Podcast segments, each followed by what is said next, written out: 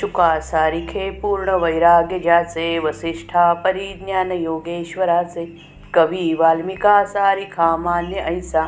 नमस्कार माझा सद्गुरु रामदासा. जय जय रघुवीर समर्थ. दशक विसावा. पूर्ण दशक.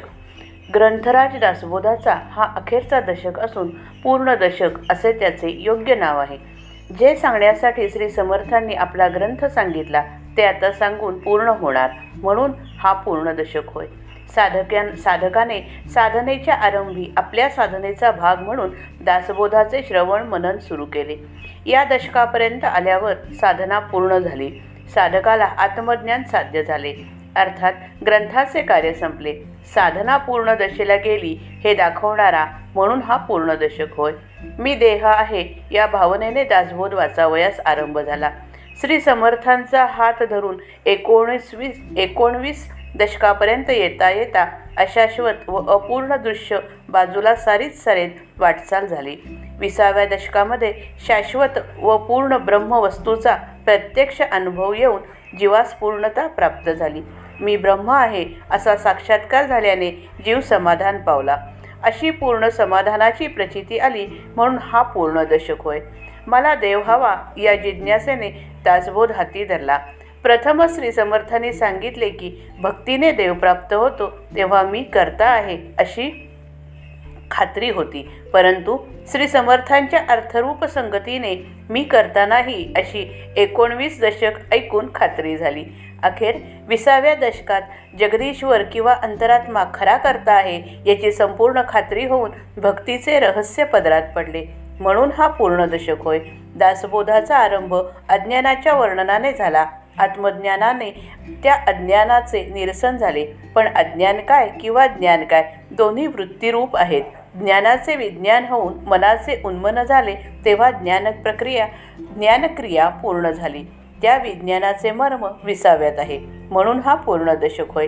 विसावा दशक हा दासबोधाचा उपसंहार होय.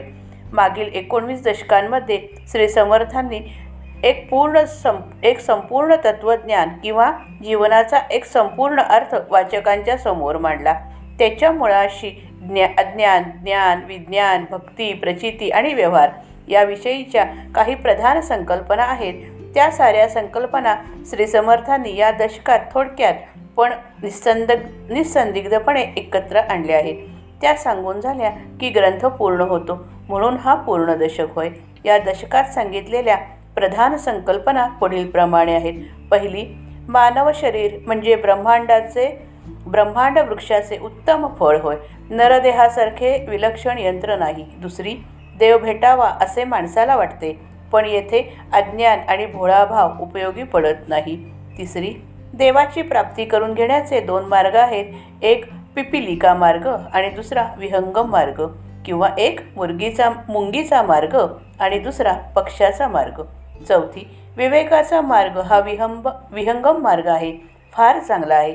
त्यामध्ये सतत मननाने प्रथम अज्ञाननाश होऊन ज्ञान उदय पावते. पण अज्ञान आणि ज्ञान दोन्ही वृत्तीरूप असल्याने ज्ञानाचे पर्यावसन विज्ञानामध्ये घडते. तेथे मन उन्मन होते.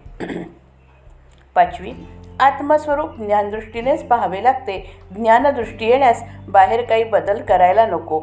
आतमध्ये वास करणारे मन बदलायला हवे. अधोमुख असणारे मन ऊर्ध्वमुख करायला पाहिजे. सहावी पिंडाचा शोध हा मननाचा मुख्य विषय असावा. सतत मननाने रात्रंदिवस अर्थ धारण करावा. स्थूल स्थूला मागे जाऊन टाकून स्थूल मागे टाकून सूक्ष्मात शिरावे. अशा रीतीने देहातच निष्कलंक आत्मस्वरूप अनुभवावे. सातवी. मूळ मायेतच सर्व दृश्य सृष्टीचे बीज आहे. मूळ संकल्पच विश्वामध्ये काम करतो. तोच अंतरात्मा किंवा चैतन्य होय.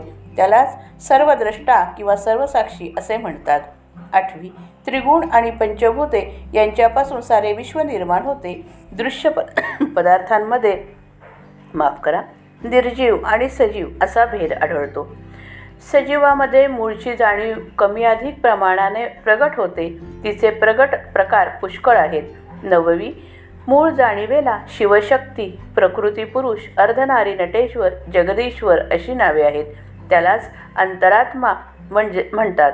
तोच खरा करता असल्याने जगातील यच्चयावत घडामोडी त्याच्या सत्तेने चालतात. दहावी प्रत्येक देहात अंतरात्माच कर्तेपणा गाजवत अस गाजवतो. ज्या देहाचे जेवढे सामर्थ्य तेवढे त्या देहाचे कर्तृत्व असते. ज्या देहामध्ये अंतरात्म्याचे उदंड सामर्थ्य व कर्तृत्व प्रकट होते त्यास अवतार म्हणतात. अकरावी ज्यास अंतरात्म्याचे अखंड अनुसंधान राहते तोच प्रचितीचा साधू होय.